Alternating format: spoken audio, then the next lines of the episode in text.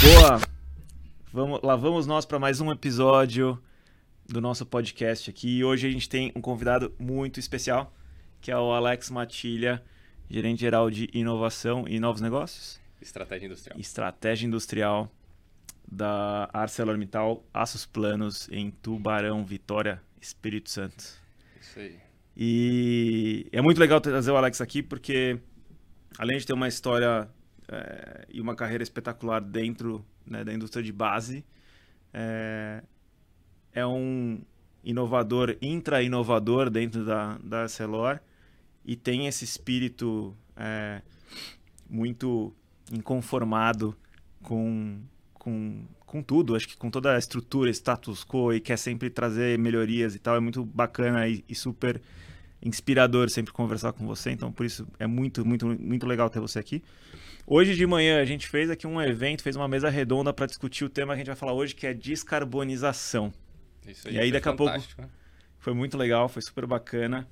É, mas eu queria primeiro que você se apresentasse e aí, e na sequência, eu queria que você já é, trouxesse pra gente o que, o que é descarbonização. Porque de, de anos pra cá, né, dois, três anos pra cá, a gente começou a ouvir é, a buzzword ali de ESG, né, enfim, é, meio ambiente, social, né, sustentabilidade, meio ambiente, social e governança. E agora, mais recentemente, acho que de um ano e pouquinho para cá, a gente viu um bicho diferente dentro da sustentabilidade, dentro da inovação, que é justamente a descarbonização. Então, cara, o que, que é isso? Por que, que isso tem se tornado um tema tão importante na indústria, de maneira geral? É, e qual que é o futuro disso? Então, Alex, de novo, brigadão. É um prazerão aqui. Prazer estar aqui, debater esse tema, então, é, acho que é super relevante, principalmente quando a gente associa descarbonização à inovação. É, o meu histórico, o meu- background, como você falou, é, é indústria, indústria de base, trabalhando com transformações de negócio, alavancagem de performance, e agora tratando é, desse estreitamento entre descarbonizar é, o nosso processo produtivo, o nosso negócio, é, por meio ou com suporte da inovação. Né? Mas quando a gente fala de descarbonização, é legal dar uma contextualizada e por que, que isso está tão em voga, né? Ah, a gente tem um- problemas claros, evidentes de aquecimento global, né? Problemas climáticos, eh, que a gente vê o reflexo disso em variações de temperatura, enfim, de, de excesso de chuva, excesso de seca, dependendo do- dos momentos em cada e da geografia eh, do, do nosso planeta. E para tentar minimizar esse impacto, eh, se convergiu que para evitar um aumento a mais de temperatura eh, no nosso planeta, a gente precisa fazer um processo de emitir menos CO2. Mas é importante dizer quando a gente fala de descarbonização que CO2 não é um vilão, né? Muito pelo contrário, o CO2 ele é responsável por eh, toda a parte da fotossíntese, de manter o nosso planeta equilibrado. O que aconteceu eh, é que a gente acabou emitindo mais CO2 do que a gente consegue absorver, do que o planeta consegue absorver, e o ciclo, portanto, de absorção do CO2 ficou mais longo. Então ele acabou criando um efeito estufa, né? Então o planeta vai se aquecendo porque você tem mais CO2 que não está sendo ainda absorvido eh, no ciclo do CO2. Então para evitar que isso eh, se agrave, a gente vai precisar diminuir as emissões eh, no nosso planeta desse gás CO2 que vem através de combustão, vem através né, do, eh, do carro que a gente dirige, da indústria que a gente opera, eh, vem da agricultura, vem da pecuária. Então, são várias fontes de emissão de CO2 que a gente precisa minimizar para garantir que a gente vai voltar a se reequilibrar e diminuir esse, esse efeito estufa que a gente está sofrendo aqui as consequências.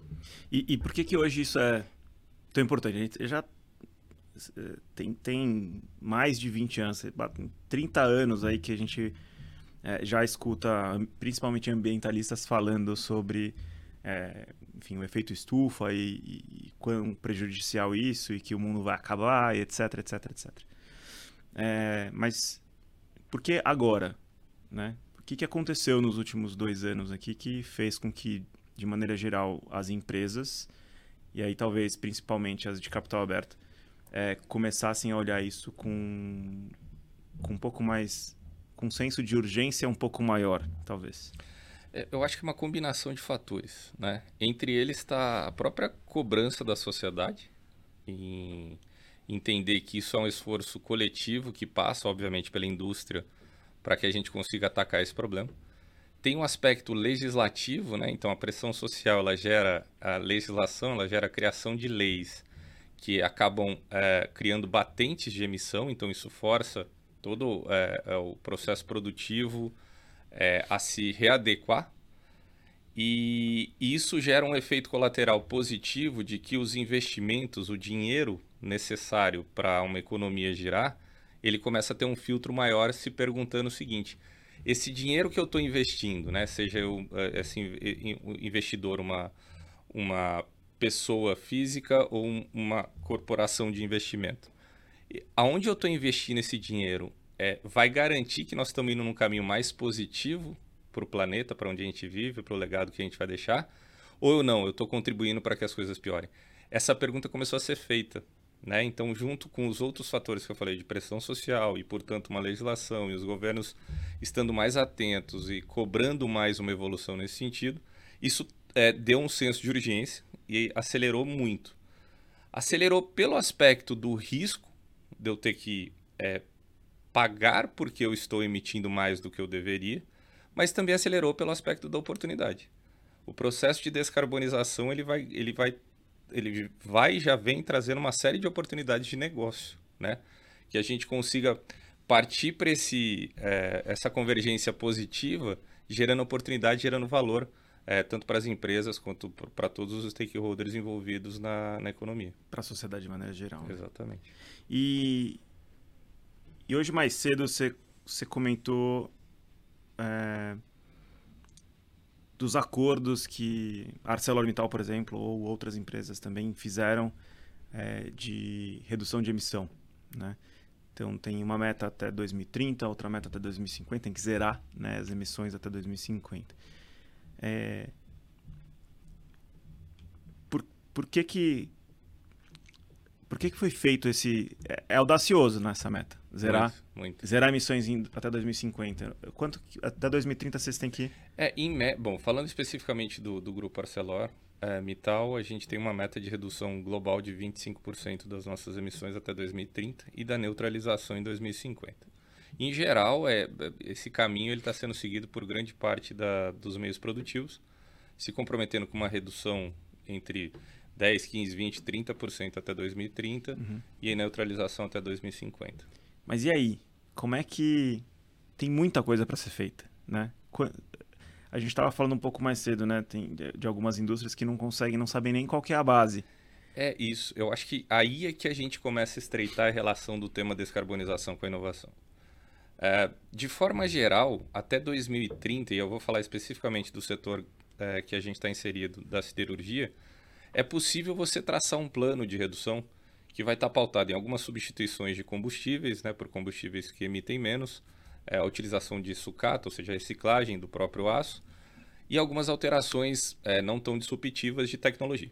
Com isso, não vai ser simples, não vai ser fácil, mas existe um caminho traçado para atender às ambições até 2030. De 2030 a 2050, existe muita, mas muita incerteza e muita complexidade para se atingir a neutralidade. E aí eu acho que é onde a gente mais tem que contar com os processos de inovação bem estruturados. E aí quando eu falo de inovação, estou falando no senso mais amplo de colaboração, é, de cocriação, de co correntes, né? Hoje a gente estava falando sobre isso. É, então, para a gente ter sucesso nisso, é, a gente vai ter que trazer os nossos fornecedores, os nossos é, parceiros, né? os, os nossos clientes e, eventualmente, inclusive os nossos concorrentes para debater soluções que vão, no final do dia, ser um benefício é, para todo mundo. Então, e, e quando a gente fala de cocriação, de colaboração, de complexidade, a ferramenta que a gente mais precisa lançar a mão para solucionar esse tipo de coisa é inovação e de forma bastante estruturada, né? E, e os recursos necessários para que a gente faça essa trajetória até 2030 e depois até 2050, eles são números muito significativos. Então, é, o investimento necessário para fazer essa trajetória de descarbonização, eu acho que pode alavancar uma série de oportunidades. né? E a gente mais cedo a gente estava conversando um pouco sobre isso, sobre é, existe um, um, um, paradoxo imenso nisso, né? Existe uma essa dicotomia entre, ok, eu preciso descarbonizar, mas para descarbonizar eu preciso investir na indústria que é uma indústria que tem uma participação significativa nas emissões de, de, de CO2. Então, como que você equilibra essas forças, né? É buscando uma série de oportunidades, é buscando tecnologias que hoje não existem para que você é, utilize, por exemplo, é, energia renovável no seu processo, substitua eventualmente combustível fóssil nos processos produtivos, nos automóveis, ou por biocombustível, ou por biomassa, ou por hidrogênio, né, que também pode se fazer a substituição no caso do processo siderúrgico, como um elemento redutor substituindo o combustível fóssil. Uhum. Só que tudo, todas essas possibilidades, elas são comple tecnologias completamente incipientes, uhum. né? É, que vão ter que ser desenvolvidas. O, o, o, grande ponto que eu acho que a gente tem que usar como força, então, tudo que eu falei até agora, é, para mim, pelo menos, traz um certo pânico, né? Eu tenho, eu tenho um, um, compromisso firmado até 2050, mas eu não tenho muito é, claro o que, que eu vou fazer. Só que, é, se a gente olhar a história, todas as disrupções que a gente teve, né? É, vamos falar desde a da, da Revolução Industrial, e é o que a gente estava conversando também, é, a Revolução Industrial foi um processo né, que ela, de evolução que culminou em é, passar a produzir de forma mais estruturada, com o uso de, de força é, através do vapor muito maior do que o, o, ser humano consegue exercer, e, portanto, você conseguiu fazer uma revolução e industrializar é, as principais economias do planeta. Isso foi uma evolução. Não teve um anúncio. Simplesmente aconteceu, né? É, foi orgânico. Não teve um anúncio, um combinado, uma orientação dizendo que nós vamos industrializar o planeta. Isso foi, foram evoluções, inovações que culminaram nisso. Uhum.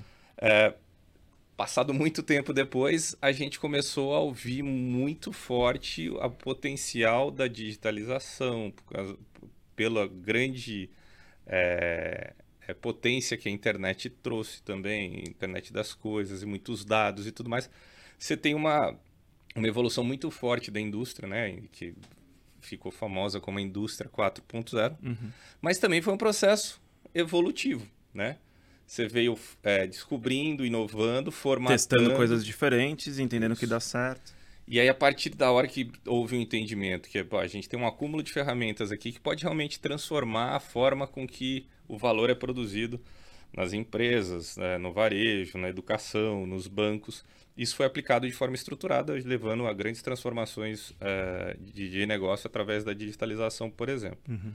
Mas, de novo, isso foi um processo de desenvolvimento é, orgânico, com muito investimento, com aí uma estruturação de inovação mais moderna, mais nova, pautado muito na inovação aberta, com startups e tudo mais. É, e agora a gente está indo para um processo, quando a gente fala que em 2022, que em 2050 a gente vai ter um processo de neutralização, ou pelo menos uma ambição muito forte de neutralizar a emissão de, de desses gases, né, do efeito estufa, não só o CO2, mas outros gases também, você está anunciando uma revolução. Percebe a, a, a potência disso que a gente está falando? Né? 30 anos antes de acontecer, uhum. você está futurizando que lá na frente, por uma questão de sobrevivência da humanidade, é, você precisa tomar ações hoje que garantam que esse exercício de futurização que você fez vai ser atingido.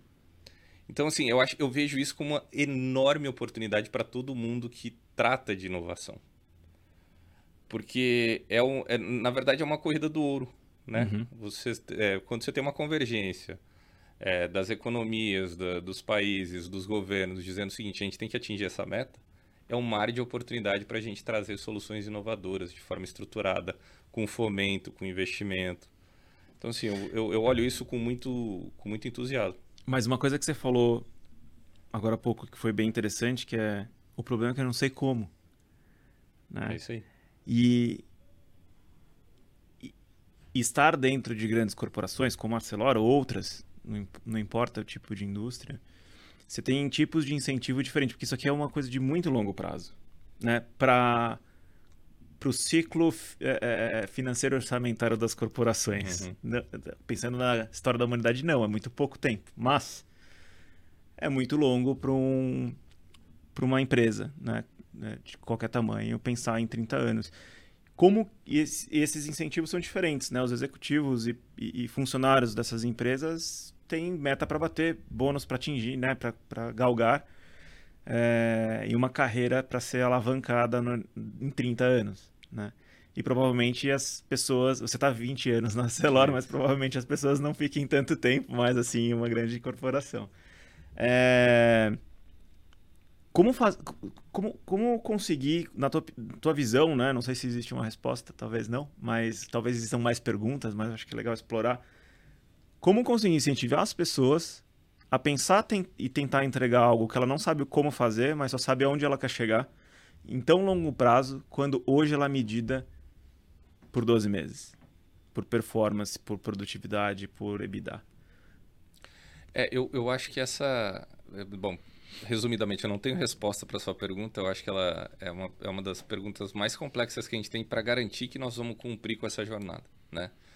Mas eu acho que passa, pelo menos um pouco, quando eu ouço né, a ArcelorMittal é, globalmente é, é, dizendo, afirmando que ela faz questão de liderar o processo de descarbonização na indústria do aço, ela disponibiliza uma série de investimentos para fazer isso, uma série de parcerias, uma série de debates extremamente transparentes e genuínos, é, eu acho que a gente já começou num primeiro passo, falando especificamente do grupo ArcelorMittal, de alinhamento né? De aspirações, de para onde que a gente tem que ir. Eu acho que esse é um, é um primeiro ponto importante para que todo mundo que esteja dentro do escopo desta empresa entenda que esse é um forte direcionador estratégico e que ele vai ser alavancado através dos anos. Então, começa a ficar mais fácil a hora que você tenha que tomar uma decisão, você perguntar, isso está impactando positivamente ou não nesse indicador, nesse, nessa visão estratégica que a gente tem de longuíssimo prazo. Uhum. Eu acho que isso já é um baita de um benefício. É, um outro aspecto que eu acho que, que pode ajudar nisso, e eu acho que continuamente a gente precisa continuar é, falando sobre isso, debatendo sobre isso, e contando com atores tão importantes de inovação, por exemplo, como a The Bakery, é a gente começar a tratar a inovação no contexto pragmático. E aí eu lanço mão do conceito da ambidestria. Uhum. É, não existe inovação, não vai existir descarbonização se a gente abrir mão de fazer excelência operacional se a gente abrir mão da entrega do dia, do mês, do semestre e do ano. Só vai existir descarbonização se a gente continuar performando muito bem no que a gente já faz hoje como faz hoje. Ah. Lógico, tentando sempre é, é, entregar o que tem que ser entregado, a produção do dia, com a qualidade do dia, com o custo do dia, obviamente, primordialmente com a saúde e segurança que, que permeia tudo isso, é, se a gente não conseguir ter essas entregas, a gente não vai ter nem espaço para pensar na evolução Perfeito. e principalmente na inovação. Então, começar a desenvolver essa mentalidade, esse skill nos nossos tomadores de decisão, e quando eu falo tomadores de decisão, estou falando na estrutura inteira, né? porque você tem tomada de decisão em todos os níveis. Uhum. Se a gente não começar a desenvolver essa habilidade e começar a tratar a ambidestria como um modelo de negócio, é, a gente vai ter dificuldade. Então, um alinhamento de ambição que está vindo do grupo, sendo desdobrado pelas unidades de negócio. Eu acho que essa habilidade de entender que o negócio, a entrega do dia, do mês, do semestre, do ano é super importante e que ela, em boa parte, pode financiar tomadas de decisão inovadoras para que eu melhore um pouco a visibilidade de qual vai ser o meu caminho da neutralidade, eu acho super potente. E isso a gente tem tentado fomentar muito, essa visão ambidestra, né? Do lógica de de um lado eu olho muito e sei fazer muito bem o que eu já faço, o que é meu core, mas eu também consigo uh, inovar e trazer visões do que eu preciso lá de longo prazo, né? que no caso seria a neutralidade 2050. Legal. E, a, a gente, isso, essa ambidestralidade ela é muito importante de fato porque o curto prazo de fato tem que financiar o longo. A gente, a gente brinca que tem alguns, algumas pessoas, clientes parceiros e tal que conversam com a gente e teve um alguns específicos assim, não eu quero focar minha inovação em H3 aí a gente falou assim cara a melhor maneira de você perder seu emprego né? Porque o H1 tem que financiar o H3 porque senão você vai ser questionado no longo prazo né? Como, como que porque isso é medido nos 12 meses é isso aí. né? E aí você tem que entregar alguma coisa nos 12 meses para conseguir os próximos 12 e aí depois os 20 os 30 anos seguintes né E, e de fato, é, é por, isso que é importante, na minha opinião, aqui ter essa ambidestralidade, essa habilidade da ambidestralidade. É, e isso tem um aspecto cultural, que a, a gente também conversava mais cedo sobre. A gente tem muitas conversas, né, Felipe? Então, em uma delas a gente estava falando um pouco sobre isso, né? É, de que quando a gente fala de inovação, a gente fala muito. Cara, inovação é, é experimentação, é errar, é errar, aprender com erro, errar rápido e tal.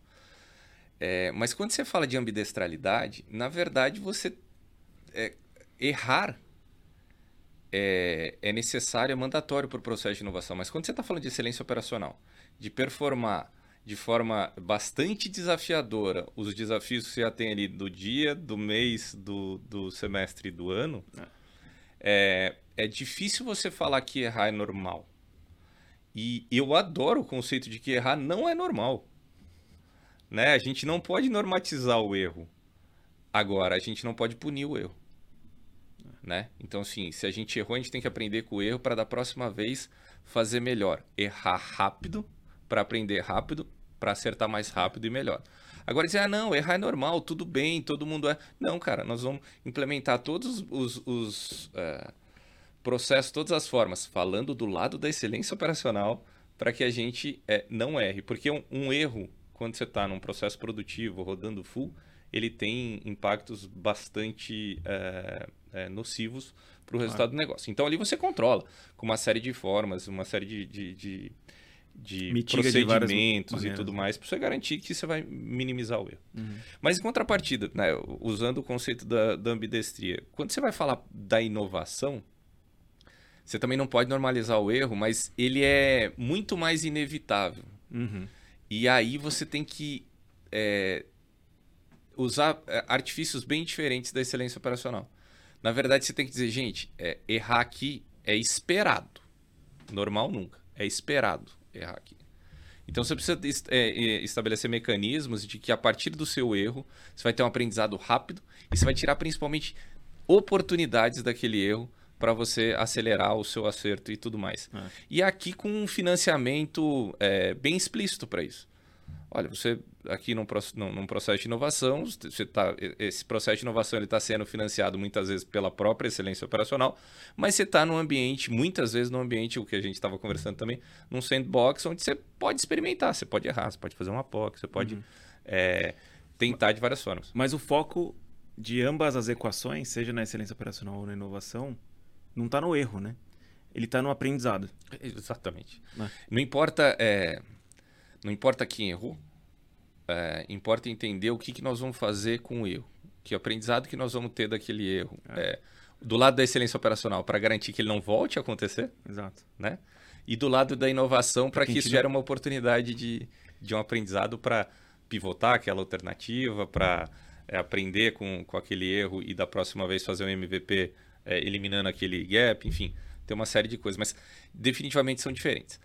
E ok tratar eles de forma diferente, porque são ambientes diferentes. Uhum. O ambiente da entrega do resultado ali, da performance imediata e o da inovação. Até em tempos são diferentes, né? Sim. Quando você fala um processo produtivo contínuo, você está falando de a cada minuto você está ali, é, segundo a cada minuto você está tendo entregas. Na inovação não, você tem um tempo de maturação, de experimentação e tudo mais. O grande não é um problema, mas é um ponto que a gente precisa endereçar, é quando essas duas coisas se juntam. Uhum. Quando eu preciso, num determinado momento, e isso a gente já tem feito muito em função da descarbonização, que eu preciso ir para o processo produtivo, que está ali super desafiado já com seus é, indicadores e KPIs de metas agressivas, metas super agressivas, orçamento zero, orçamento, né, para esse tipo de, de experimentação é, é, não existente, eu tenho que ir lá e falar para o pessoal que já está é, é, com seu portfólio de, de KPIs, de, de, de, KSIs bem ajustado, performando bem, dizendo o seguinte: não, mas eu vou, eu queria muito testar aqui junto contigo uma alternativa que pode nos alavancar na descarbonização, é, mas tem esse risco aqui. Né? Tem esse risco de que, se der errado, e a gente está falando de inovação, portanto, não é desejado, mas a probabilidade de dar errado é maior do que um processo bem estabelecido é, se der errado, o impacto vai ser de X, Y, Z. Milhões de reais. É, em geral, de milhões de reais, porque a gente está falando de, de, escalas enormes quando a gente fala do setor siderúrgico. É, e, e o, o mais legal é que, pelo tema e pela crença e pelo alinhamento, tem muitas lideranças que ainda se alinham e falam: não, ok, isso é inevitável, se isso acontecer, a gente vai sentar e vai explicar e tudo mais. Mas aí você depende muito do momento de como é que o processo está performando, depende muito do entendimento da, da, daquela equipe sobre o tema, do alinhamento, enfim. É... E, da, e, da, performance de mercado da empresa de maneira geral, preço do, do aço Isso, assim é, por diante. Se né? você está rodando full ou não. É. Então, dependendo dessas combinações, o que a gente tem tentado muito debater é o, o quanto que a gente, quando a gente vem e junta excelência operacional e inovação, a gente não precisa estar tá com consistência e dizer o seguinte: olha, o eventual erro ou falha, o resultado colateral negativo dessa experimentação que a gente está fazendo de algo que é inovador, ele vai ser coberto pelo fundo da inovação. Né? Então, isso não vai impactar o seu KPI do dia a dia, em termos, pelo menos em última instância, financeiro. Então, se a gente testou alguma coisa aqui, o resultado gerou um impacto na produção, e esse impacto na produção gerou um gap do, do quanto que a gente deveria entregar de volume, portanto, isso gerou um gap de quanto que a gente faturou, é, parte ou, complementa, ou, ou, totalmente esse, esse, esse impacto, fundo, ele deveria ser coberto por um fundo de inovação. É fácil fazer isso? Não. É possível. Eu tenho convicção que é possível.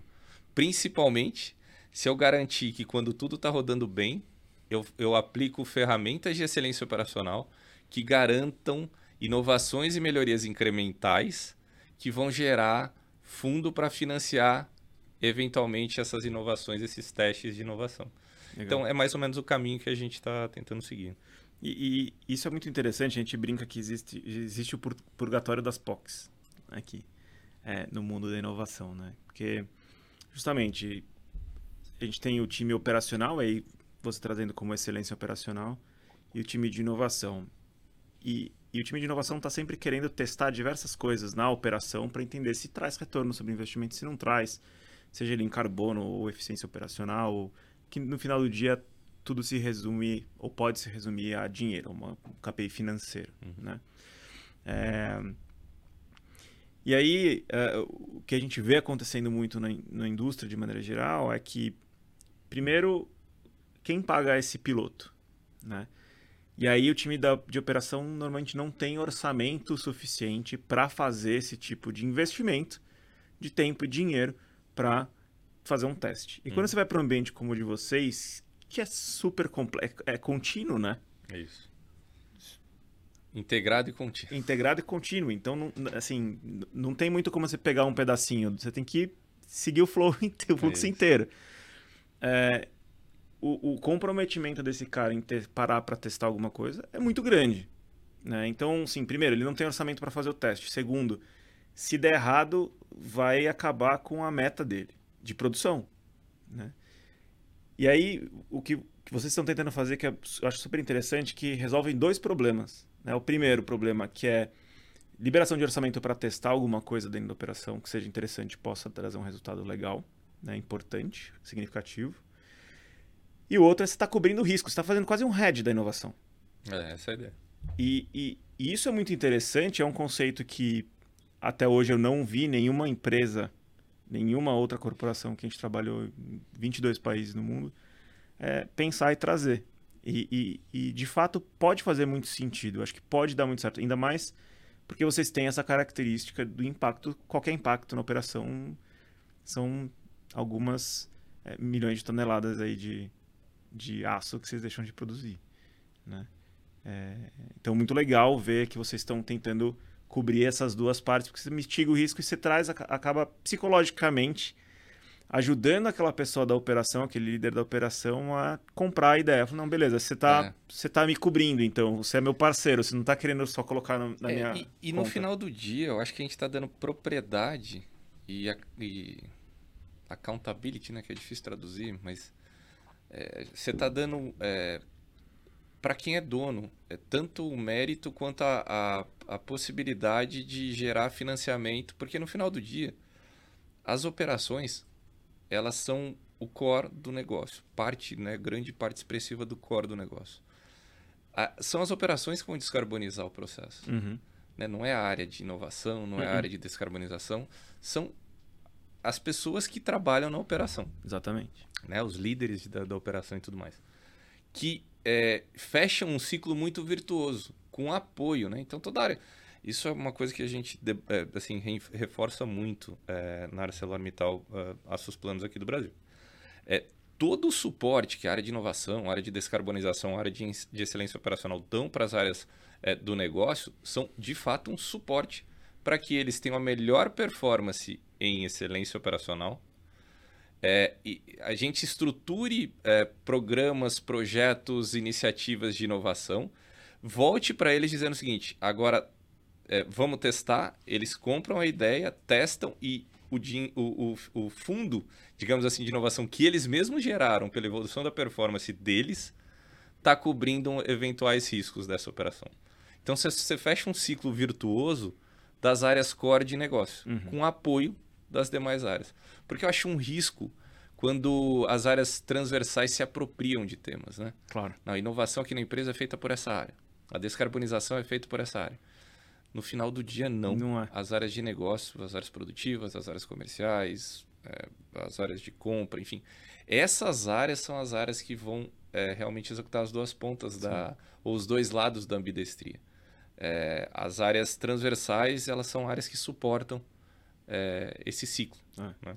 É, a gente sempre fala que a área de inovação, área, áreas de inovação não tem problema para resolver e não tem grana para gastar, é, para investir. Isso, e eu acho que isso também desenha muito do modelo que a gente está ambicionando uh, implementar, que é no início a própria evolução de performance financia, mas com é, é, um fundo de inovação, né, com um comitê de tomada de decisão onde alocar esse recurso. Mas com o passar do tempo, é, talvez essa estruturação ela deixe de, de, de fazer sentido, porque é, vai ficar tão é, é, é solidificado na, na, nas unidades de negócio que elas mesmas elas mesmas estão cobrindo o risco de eventuais tomadas de decisão mais inovadoras que elas estão fazendo ali. Perfeito. Então, de novo, você, aí você volta a alocar isso lá e você não precisa mais ter uma centralização desse processo. Mas isso para chegar nesse ponto, porque hoje as áreas de inovação e as áreas operacionais, etc., elas dependem do ciclo orçamentário da empresa. Né? Então a gente sempre vê aqui, conversa com, com os clientes, tá, ah, não, tô aqui. Ou, normalmente, terceiro quarto, né, finalzinho do ano, o pessoal quer gastar orçamento, porque senão perde para o ano que vem. Né? Ou já não tem mais orçamento, então você tem que esperar o próximo ciclo orçamentário. É, e o que você está falando aqui é o, você deixa de ter esse papo de ciclo orçamentário. Temos grana para inovar ou não? Porque se a inovação é estratégica, inovação é longo prazo, estamos falando de 20, 30 anos, como é que a gente consegue fazer com que essa, esse desbloqueio de, de recurso também seja de longo prazo, né? Mas com pequenos retornos sobre investimento de curto, é o H1 e financiando, né? financiando o H2. H2. Como é que você como é que funciona? Você falou de fundo de inovação né? E, e, tem algumas empresas que fazem os seus powerhouses, né? Separados. Então tem, tem empresa que tem um CNPJ diferente para o time de inovação, para fazer sandboxing, etc, etc. O mais comum é não, né? Não ter isso está dentro da uhum. mesma estrutura. E aí a gente comentou, né, mais cedo que antigamente as áreas de inovação estavam dentro de marketing, aí depois foram para TI e agora estão, sei lá, em novos negócios, mas no fim do dia inovação, sustentabilidade, etc., são, são, não são atividades, né? não são iniciativas é, separadas e pequenas. Né? Elas são parte da estratégia, como a gente já disse aqui. Né? E, e, e não tem como a estratégia. Não faz sentido, né? Não tem como.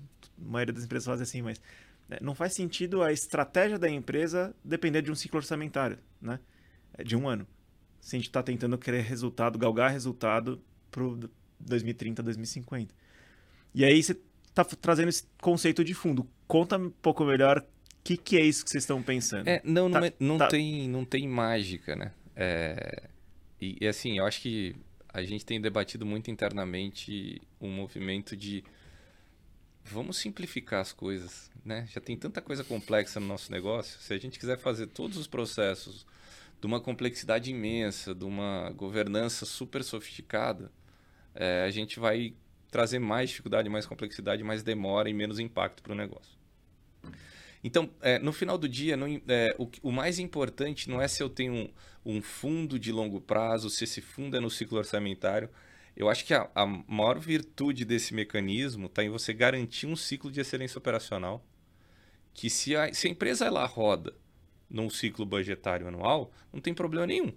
Garanta que você vai ter um ciclo de excelência operacional anual que vai continuar alavancando anualmente o teu fundo de inovação.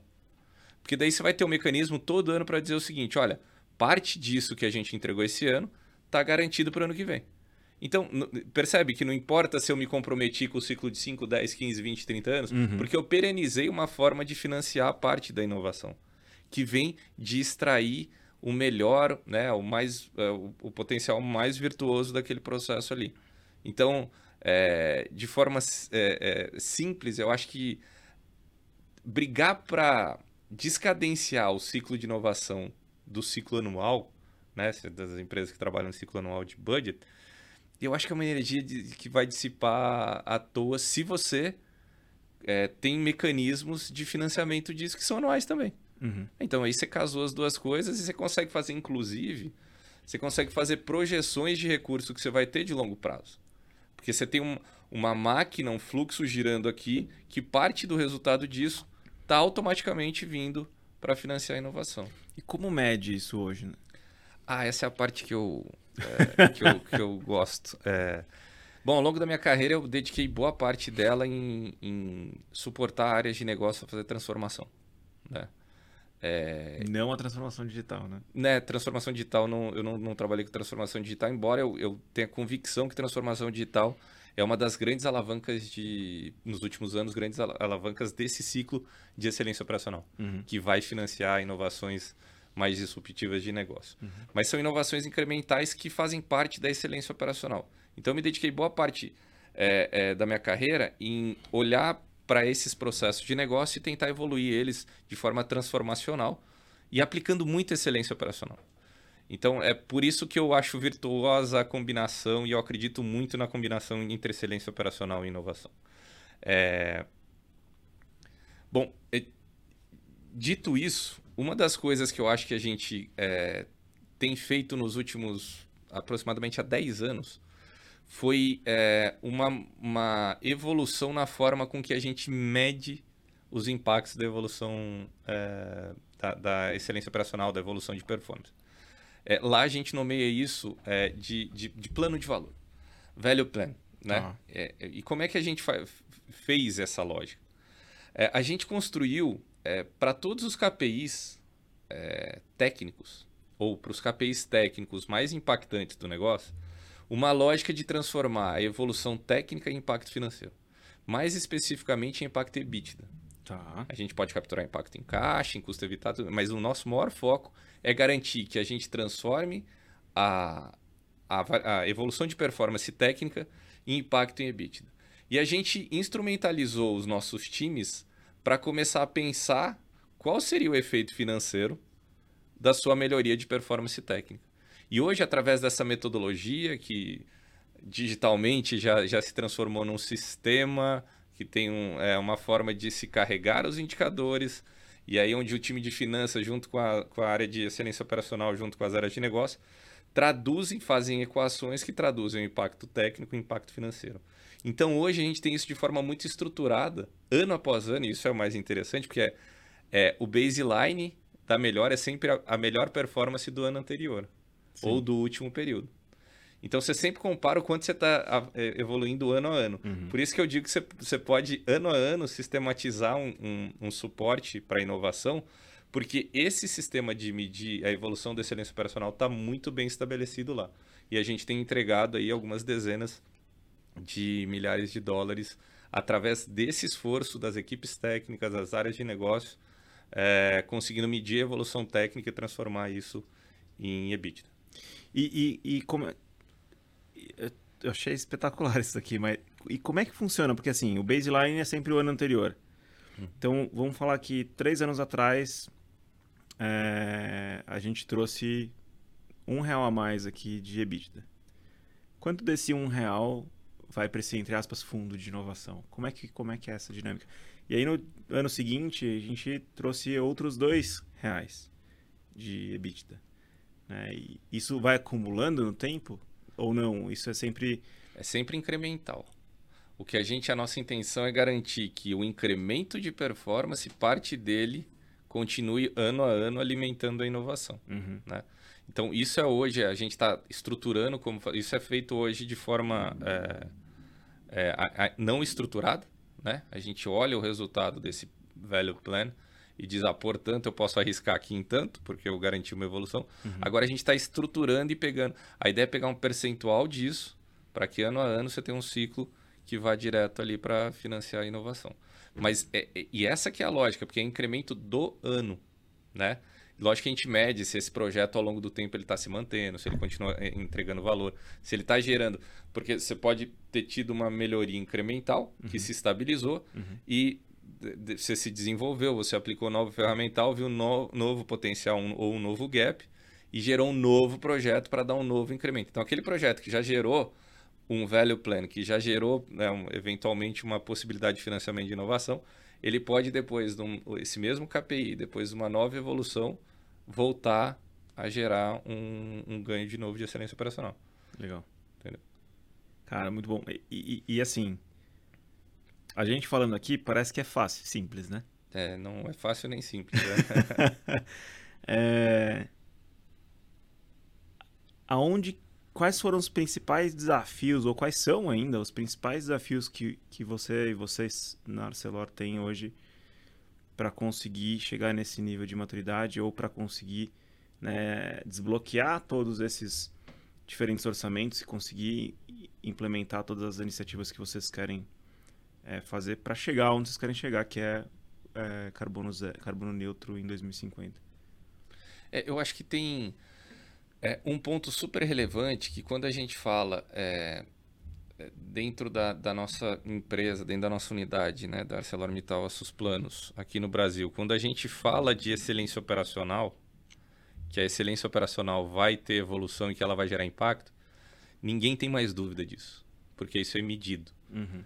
Né? Isso é medido, isso é, é faz, impacta o bônus das pessoas, então elas, elas, elas se enxergam ali e elas se dedicam para que, que a evolução de performance, para que a excelência operacional aconteça. Uhum. E, e, esse sistema das áreas de negócio, né, utilizarem ele, mostrarem as suas evoluções, gera credibilidade em toda a cadeia da empresa. Né? Então, a, a, a, alta direção, quando a gente fala para ela que o velho plan, né, que essa metodologia, esse framework que a gente usa, é, vai nos levar de um, de um patamar A para o B, não, não, a gente tem credibilidade quando a gente fala isso, uhum. porque as áreas de negócio conquistaram essa credibilidade. Uhum. Então, quando a gente chega e une isso, dizendo que a gente olha, a excelência operacional pode nos alavancar a fazer algumas inovações que têm maior risco, eu acho que não tem dúvida que esse, essa evolução de performance virá. Aliado a isso, quando você junta uma, é, uma ambição tão clara do grupo, com uma força é, de liderança tão forte quanto a gente tem aqui na, na ArcelorMittal seus planos e, e, a nossa alta direção desdobra isso dizendo o seguinte, olha, a nossa crença é que nós temos que atingir a neutralidade em 2050, né? E, portanto, toda o desdobramento da estratégia dos planos táticos operacionais vai levar esse caminho. E existe a confiança de que nós vamos ter uma parte de eventuais riscos de teste ali na excelência operacional vindos da inovação vai ser financiada por esse velho plan que, que também existe essa credibilidade, uhum. eu acho que a gente junta duas coisas poderosas, né? Um alinhamento muito claro de ambição uhum. e com uma confiança de que parte é, do, das necessidades de investimento e inovação virão da excelência operacional.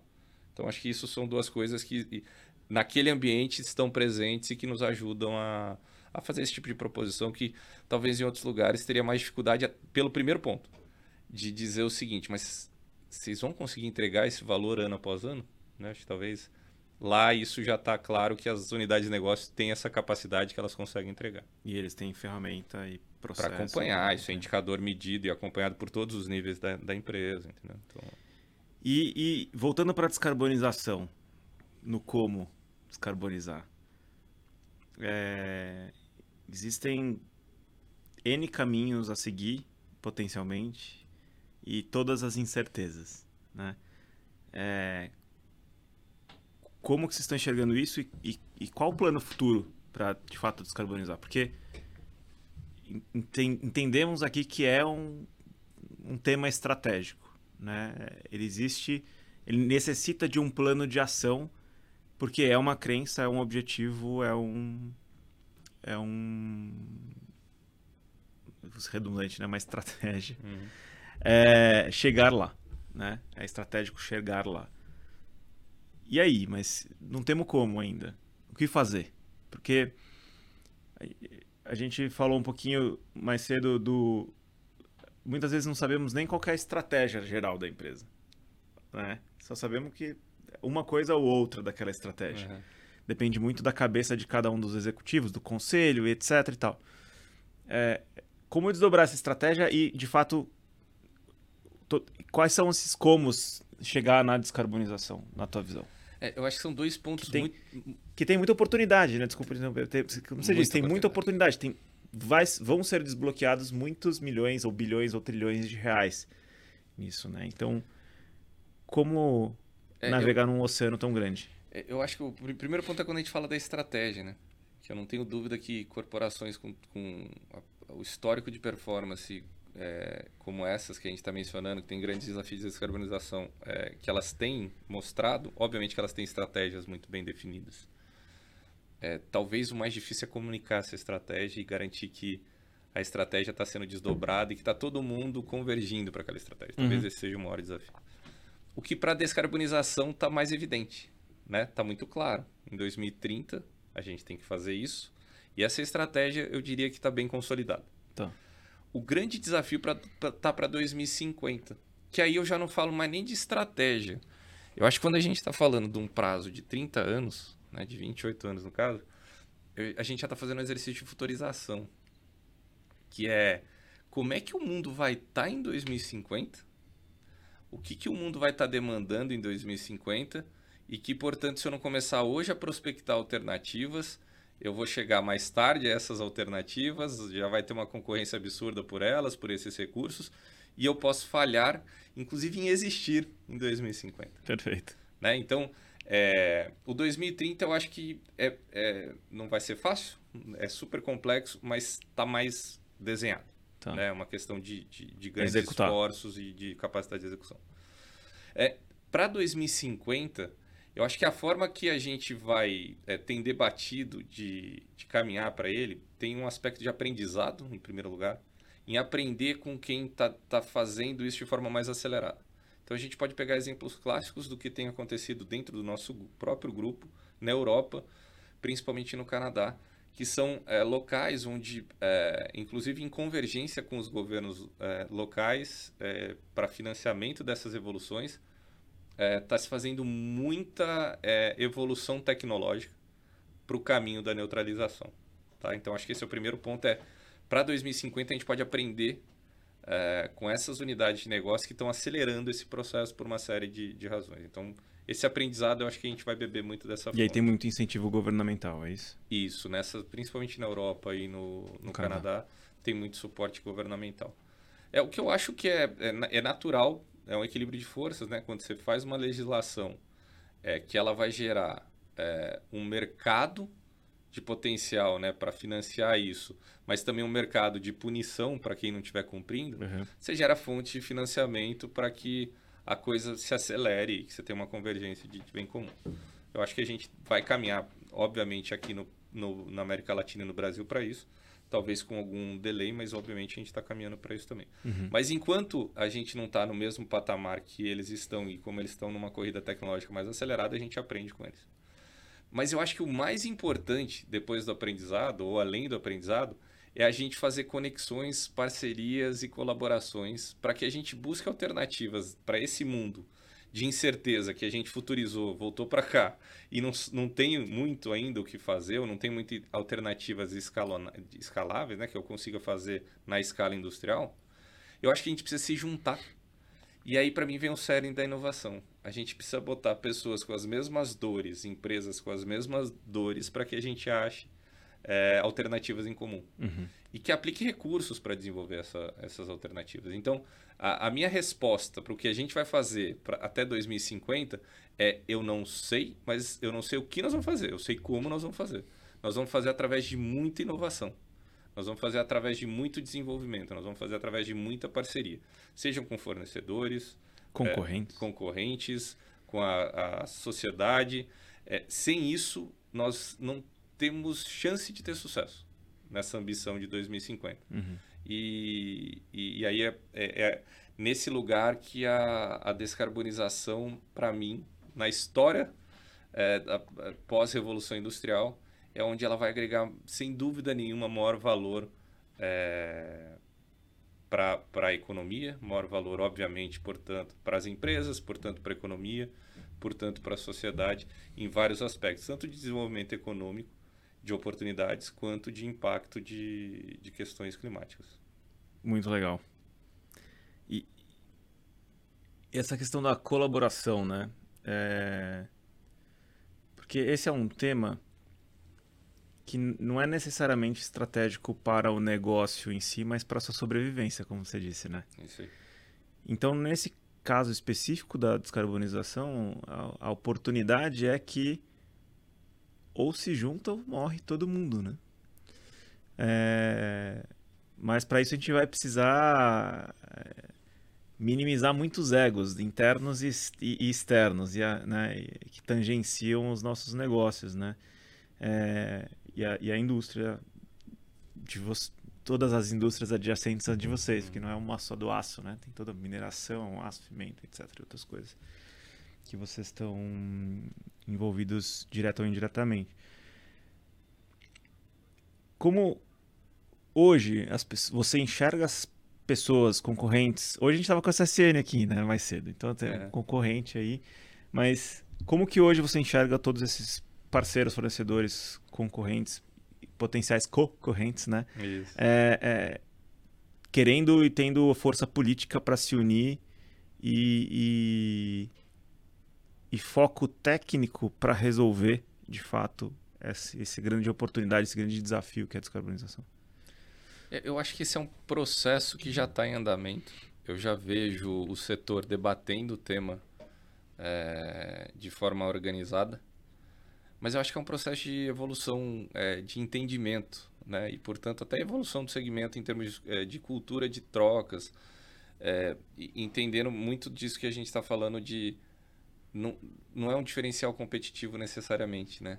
Mas é uma evolução mandatória para que a gente continue existindo. Uhum e juntar forças para tomadas de decisões que estão indo para um bem comum, né, que não estão favorecendo nenhum tipo de, de relação comercial, eu acho super saudável e eu acho que é natural disso se intensificar daqui para frente. Perfeito. Sejam com os nossos concorrentes, né, ou sejam com os nossos parceiros, fornecedores, eu acho que naturalmente nós vamos buscar essas convergências e, e com isso acho que vai ter muita aceleração. Uhum. Eu acho que a gente vai conseguir é, eu, eu, tenho convicção que a, daqui a 10 anos nós vamos olhar para trás e falar, cara, há 10 anos atrás, no dia 27 de outubro de 2022, quando estávamos eu e Felipe lá conversando sobre inovação e descarbonização, a gente jamais seria capaz de imaginar como é que isso avançou. Uhum. É, e eu acho que isso vai se dever muito a essa colaboração, essas conexões, essa um pouco de de, de quebra de alguns é, limitadores que hoje existem por razões supernaturais, de concorrência, de competição, enfim.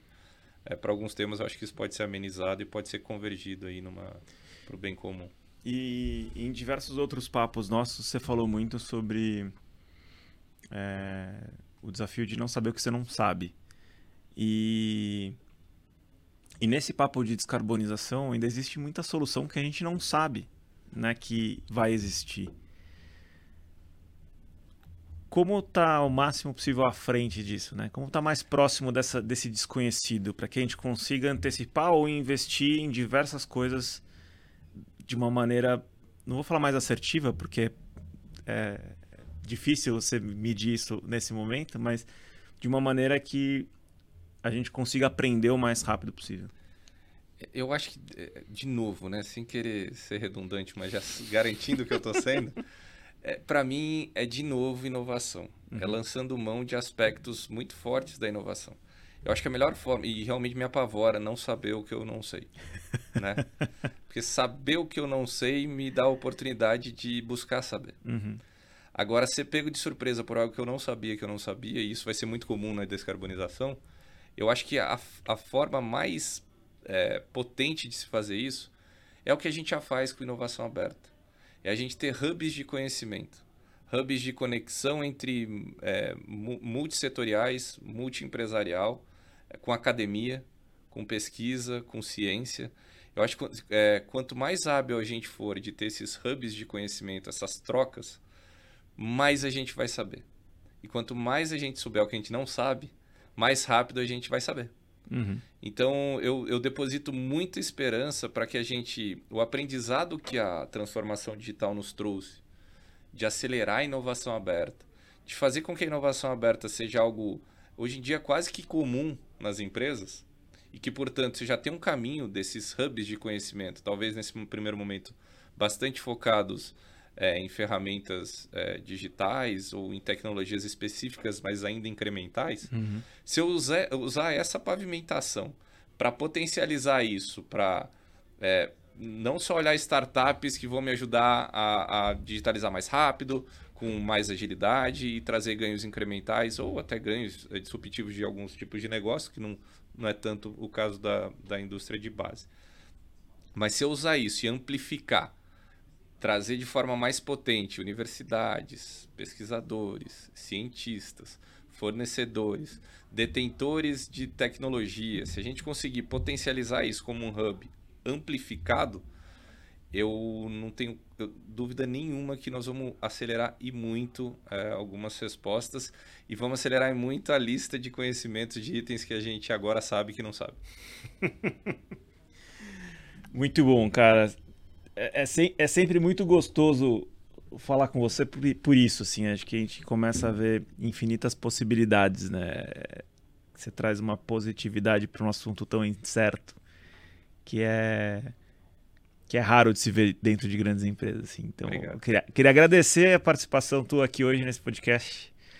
Tem é, muito é, assunto para a gente falar ainda é, aqui sobre isso. aqui horas, né? Eu, eu que agradeço. Acho que foi cara, um, prazer. É sempre um prazer debater contigo, com o time da The Baker. E eu fico aqui a provocação de novo.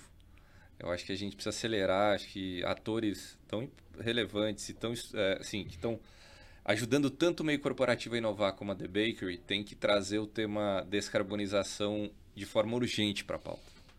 Para que vocês nos ajudem a, a, evoluir isso de forma mais rápida, mais concreta, é, tangibilizando algumas coisas, trazendo mais incertezas para as outras, né? Porque também ter muitas convicções é um, é um, é um problema. Eu acho que é, sempre quando a gente fala de inovação também é quebrar algumas Dessas convicções, convicções e né? trazer é, outras coisas à tona. Né? Então, obrigado. Sempre é um prazer, cara. Ah, muito bom. É... Vamos nessa, vamos junto, vamos tentar entender aqui esse, todas essas diferentes coisas aqui super desafiadoras que, que é esse tema, né? Esse tema de descarbonização, sustentabilidade de maneira geral, mas acho que descarbonização tem, tem um, um peso diferente né, dentro da sustentabilidade, né? Porque ele de fato afeta a operação, né? O dia a dia é, da operação, que é, é, a rentabilidade no final das contas e, e a sobrevivência da empresa. Né? Então, porra, parabéns pela jornada aí. E, e vamos embora. Vamos, vamos junto nessa, nessa caminhada da descarbonização aqui. Isso aí, Felipe. Obrigado. Cara. Valeu, obrigadão. Valeu.